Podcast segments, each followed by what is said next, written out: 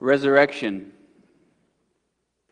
hope, new life, and the death of death. These are the words of Easter.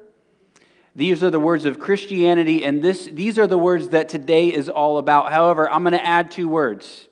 Two words that often aren't associated with Easter, but they have everything to do with Easter. And those words are burdens and moxie. Today, we're going to see how our burdens plus the resurrection equals moxie. And I've got a Moxie Cola here. I don't know if you know what a Moxie Cola is, but they are very pungent, uh, just like someone who has moxie. And I have six of them, so if you want moxie today, you can come and get a Moxie Cola along with the moxie that you get from Christ. So here's the question, though. What is moxie? Moxie is grit. It's strength. A person with moxie is someone who is a mountain that cannot be moved by the problems of this world. A person with moxie can take a punch, and those punches somehow make them wiser and stronger. The person with moxie has found the secret, the strange secret, to having joy in the midst of suffering. They have found this jewel of how to be content when the world throws everything at them. No matter what the situation. However, they are not content with the way that the world around them is. They carry no burdens, yet they are burdened by what is happening in the world around them, where they see hurting, death, suffering, loss, and pain.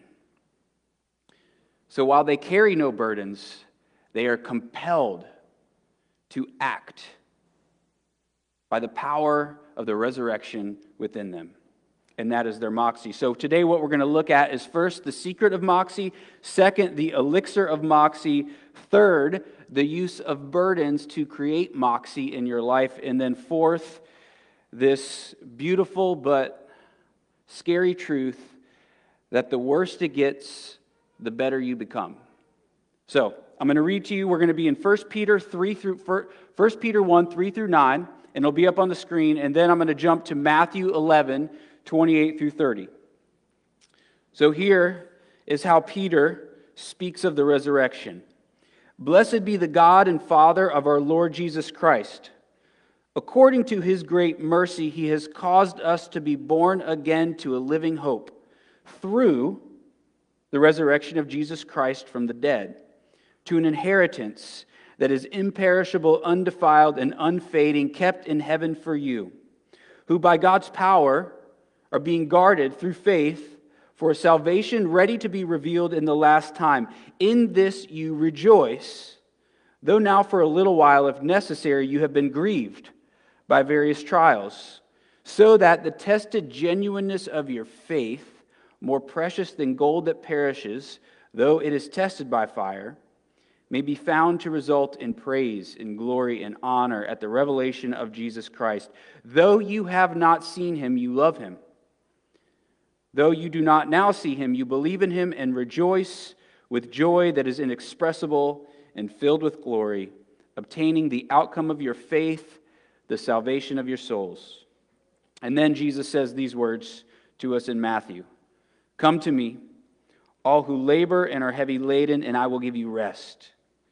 Take my yoke upon you and learn from me, for I am gentle and lowly in heart, and you will find rest for your souls, for my yoke is easy and my burden is light. Now, about two years ago, we went through a series that we called Moxie in the book of Philippians. And it took us about four months to talk about what moxie is and how you get it. Now, fast forward, the current series we're in is called The Awakening, and it is in the book of James. And here we start to see glimmers of James speaking of things that sound like moxie. And then today, we're in First Peter, and Peter seems to be speaking of moxie. So, here's what I have to conclude now. From the last two years of digging into what appears to be this word moxie, is that these apostles were writing these letters to churches, and one of the main themes that they are trying to get these Christians to live into is a life of moxie. So, here's what they do. They speak of being content, no matter the situation you are in. These apostles speak of having joy in the midst of your sufferings, and they speak of having a strength and a peace that passes all understanding. Now, these apostles use different words for moxie. Here are the words they use: endurance, steadfastness, or strength. So, endurance or steadfastness, what is it? It's faith that has been stretched out through your life. It's faith that has been stretched into the trials that you go through, into the pain that you go through, into the loss that you go through. It's taking this pain and this faith and bringing them together, and it produces moxie. Faith in the day-to-day stuff of life. Faith is like a heavenly thread that is woven into the fabric of whatever faces you today or tomorrow. So if you want joy, if you want peace, if you want contentment and a strength that cannot be robbed from you ever, you take faith, which you stretch out through your life, and it produces this moxie in you. And this faith, you need to hear this, does not make your problems go away. But this faith gives you moxie in the midst of your problems. So let's go to our verses in Peter. He links this moxie specifically to faith in the resurrection.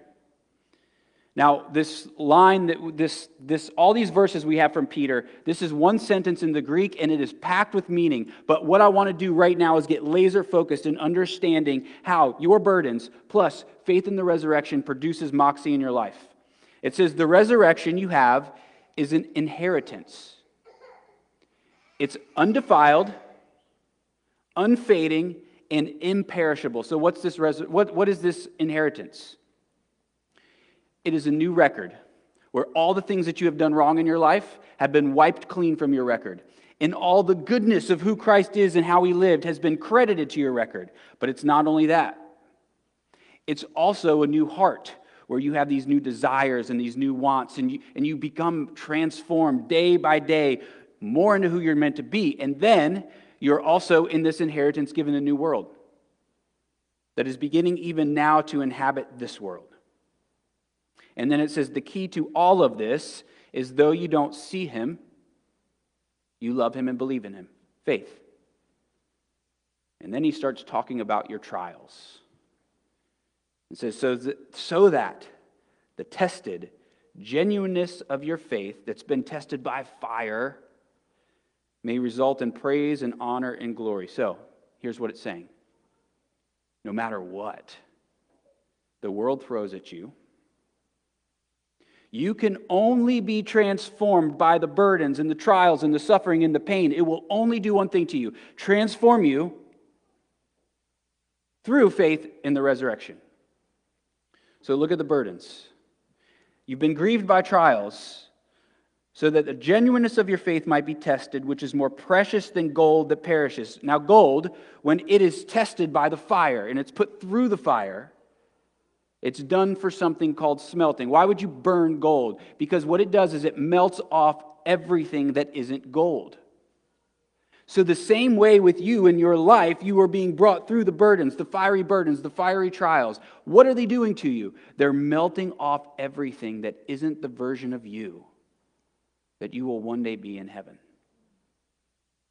Refining you, making you more of who you're meant to become. So when life throws problems at you, it can only do two things. One, it proves if you have faith or not. And then two, it burns off everything that is not you. And in the end, when you see the glory of gold, after it goes through the fire, the same way when you've gone through the trials, you see the glory of what now you have become through them. The glory of God is man fully alive. And when you face the trials that you face, somehow, while you think these trials are killing you, your faith is actually refining you and making you more alive, more of the virgin that you're meant to become. And if the glory of God is man fully alive, then it's through the trials that you are tested by, coming out like gold, that God becomes glorified. Now, all of this, we see, hinges on faith in the resurrection. But it is not a metaphorical resurrection. A lot of times people will say, yes, I'm a Christian. I believe in the resurrection. Not a literal historical resurrection, but a metaphorical resurrection. Now, here's the problem with this, and I can promise you this. Faith in a metaphorical resurrection will not get you through the suffering, pain, and loss that this world throws at you. We talk a lot each Easter about the logic and the rationality of, around why you believe in a historical, literal resurrection. But today, that's not what we're doing. Today, all I want you to hear is that a metaphor does not have the power to lift you up when you have been knocked to the ground by this world. Therefore, the secret to getting this moxie, the secret to being a mountain that can't be moved, the secret to taking a punch, the secret to having contentment no matter what situation in life you're in, the secret of having peace that passes all understanding, and even joy in the midst of suffering, the secret to it all is a literal faith and a literal resurrection. Now, every time we talk about moxie, it's very clear everybody wants to have this. And so the question is, how do you get it? And the answer is by faith in the resurrection, according to Peter. But how do you get that faith in the resurrection? And it starts with just a sliver of hope, a fool's hope even. You just dare. You, you, you are just being a little bit open-minded for once. And the hope, the seed of hope just sits there. And it sits there for a while. And then you start facing a trial. You start facing pain and suffering and loss. And you start looking for anything. And you become desperate. And finally, you risk belief. And it's interesting that desperation always seems to be a prerequisite to becoming a Christian. It's only in the darkness, when you feel like all hope is lost and you're just reaching for a fool's hope anywhere, you can see nothing, you're just grappling for something, and then you find a hand. And it's the hand of the resurrected Christ who has come into the darkness to lift you up out of it. And it's only in the desperation that you find that hand. And he is the only one, the only one who could pull you and yank you up out of the darkness, because he's the only one who went into the deep, deepest dungeon of death and died and then rose, and therefore has the power, the only one who has the power to lift you up out of anything that you are going through. And for some of you, you're not finding him because you're not being honest about how bad it really is. You're not taking a realistic look at the pain and suffering and loss that you're experiencing. You don't want to face it. It's too painful. And so you close your eyes to it. You ignore it. You want anything to escape from it. And here, it's him that you reach for in it. But you don't find him unless you are in it. And so you got to look right at it. And then you've got to dare to hope. And then you find him. And that brings us to our second point, the elixir that's created, this elixir of moxie. And so you take your burdens, then you take faith in the resurrection, and it gives you this moxie, and you come out greater than gold. But the hardest part of all this is figuring out how to stir up your burdens, your faith, and the third part, Christ's involvement in all of this. So in order to do this, you've got to become a chemist. You've got to become an alchemist. You've got to become like this mad scientist. And you you don't just arrive at moxie, you start dry, trying out these different combinations. So let me explain what I'm meaning here. So we take our Matthew verse now. And Jesus says, "Come to me, all who are weary and heavy laden, and I will give you rest. Rest for your souls, rest from your burdens."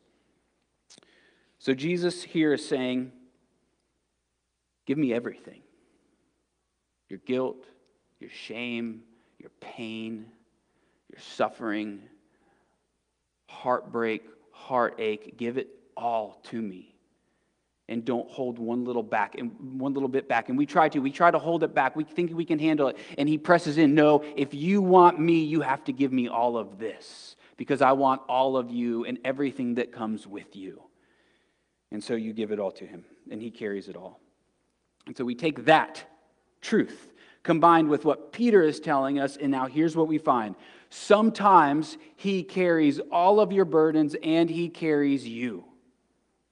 And sometimes, once you've been rested enough, he begins to let you carry some of those burdens so that you might draw from his resurrection power by faith.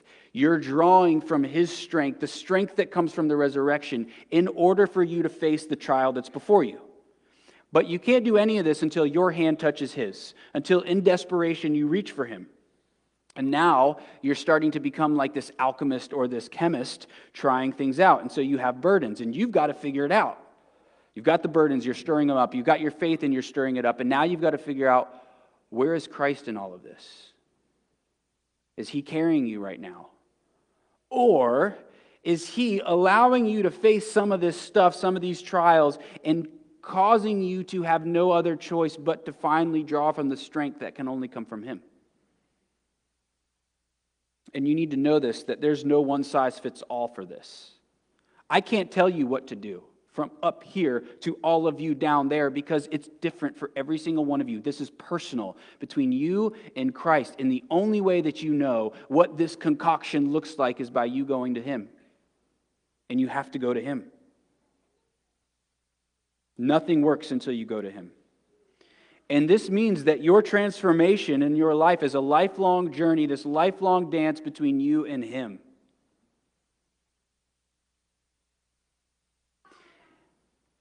And that means it takes time.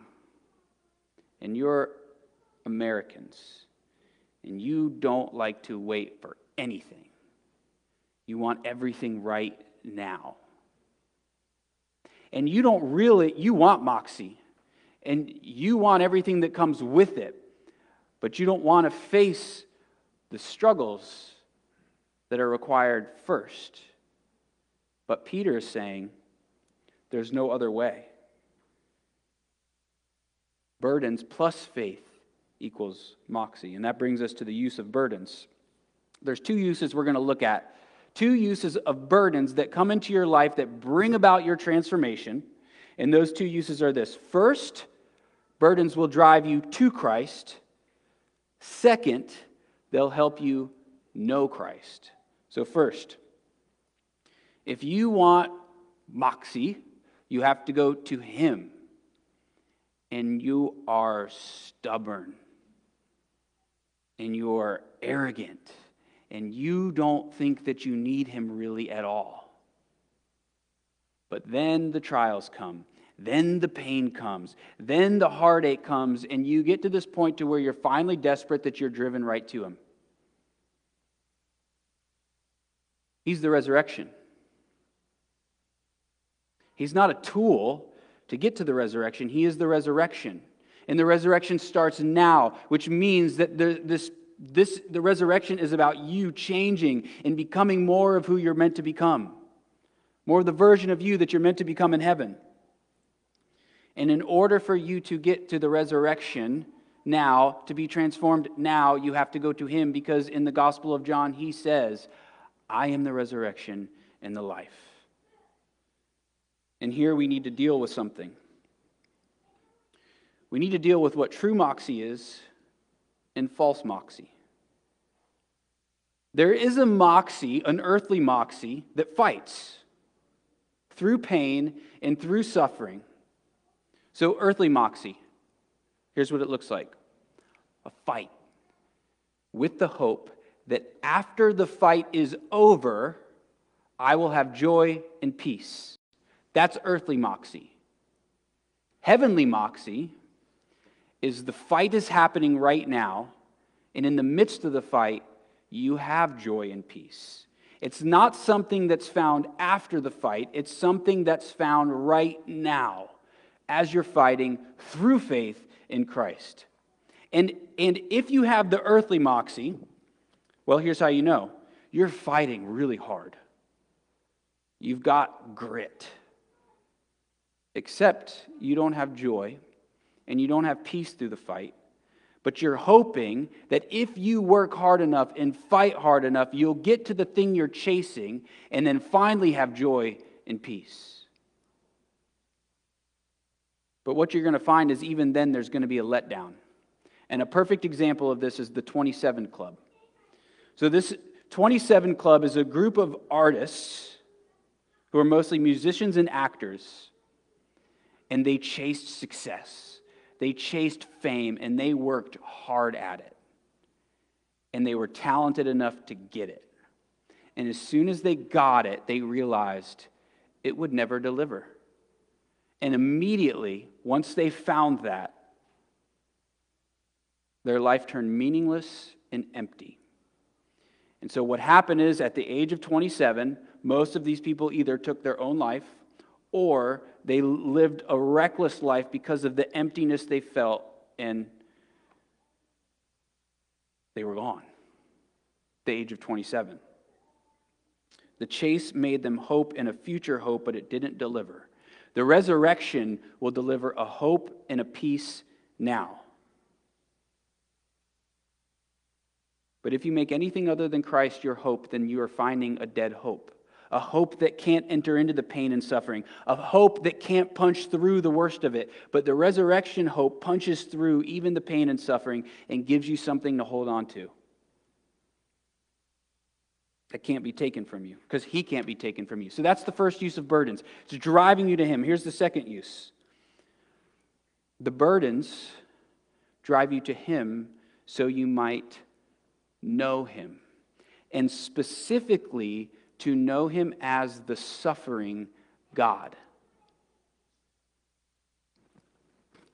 The burden comes, the pain comes, the loss comes, and what do you do? You, you're driven to him, and you're driven to him more and more, and the more you go to him, the more you know him, but the more specifically you know him, who is the God who felt loss, who felt heartache, who felt pain, who felt suffering, all for you. So we are scarred by this world. But when we are scarred, we run to him so that we might better know the one who was scarred for the world. And then we see this truth, that it was a joy for him to endure the cross. The Bible tells us that. It's not a joy for him to endure the cross specifically, but a joy for him to endure the cross because of what the cross would produce in you. His eyes were fixed on, fixed on you before he endured the cross, and it gave him joy because he saw the version of you that you would become. And then we see in the Gospel of John this story about doubting Thomas, where Thomas says, look, sure, show me this resurrected Christ, and then I'll believe. So he says, I want to see his hands, the holes in his hands and the holes in his side. So then Jesus comes to him, the resurrected Christ, and he shows him the holes in his hands and his side. Now, here's the significance of this that I want you to hear right now. This is the resurrected Christ. His new body has wounds, scars from the burdens that he carried out of his love for you. Which means for all of eternity, we're going to be looking upon the throne of this magnificent king and see the wounds that he carried from here, the scars that he carried from his wounds here for all of eternity, and we're going to see them and we're going to say, that is how much he loves me. For all of eternity. And here's what else that means for you.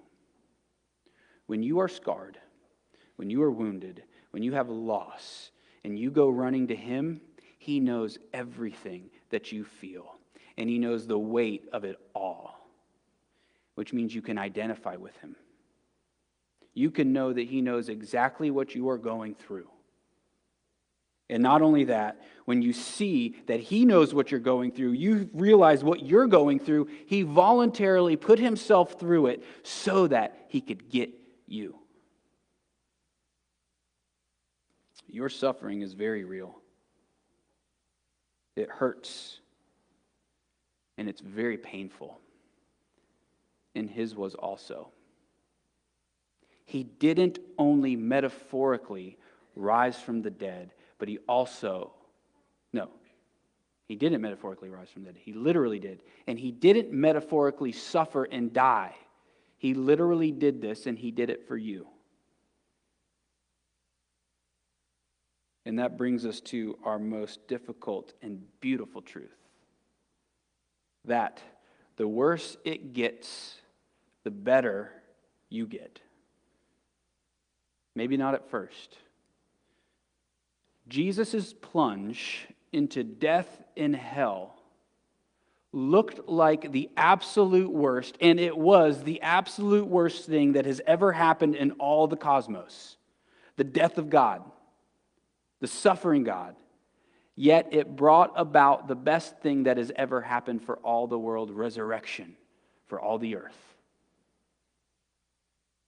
That means that there's a pattern that when we are thrown into the worst of it, we come out more like gold. The deeper in the pain you are brought, the more transformed you are when you come out of it. And many times you hear people say in churches, oh, you're going through some hard times, well, just pray and believe. And those are that's good advice. It's just the way that it's said. It's as if, come on, you're going to be okay. And do you know what Jesus is saying? I know you're not okay right now. I'm aware of that. Because I know what it felt like to not be okay on the cross. And this is God who's saying this. He knows everything. And it's as if Peter and the Bible and God doesn't want us to just kind of be aloof about it, but to actually have the courage to look deep into the pain and loss and heartache and to be honest about what's going on in our life and to look at the worst of it, but to look at it not alone, but with him. And when we do that, we begin to taste the sweetness of this resurrection life that somehow this electrical woven thread that has been brought down into this world, that has been woven into us by our faith, somehow gives us the strength to stand up when we've been knocked on our backs. The art of Christianity is learning how to hold out your hand to the resurrected Christ. When you suffer, reach for the hand who suffered in your place so that suffering would not be your end. And when you feel like all hope is lost, reach for the living hope that will pull you up out of the deepest and darkest and the worst of it. The same power that conquered the grave is available through faith in the resurrection. In the same way that Christ's power showed itself when things were at their worst in his greatest trial, the same way that his strength and power shows itself in your life in the midst of your trials. Because burdens plus faith in the resurrection equals moxie. Let's pray.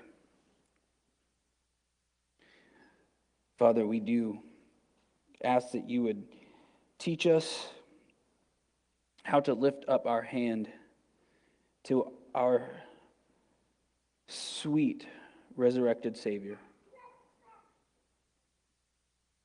Jesus, you are our King, and you are a King who came into weakness and showed his power. And so we pray in our weakness we would take hold of you so that your strength and power might live in us, so that we might face the problems of the day with courage and bravery,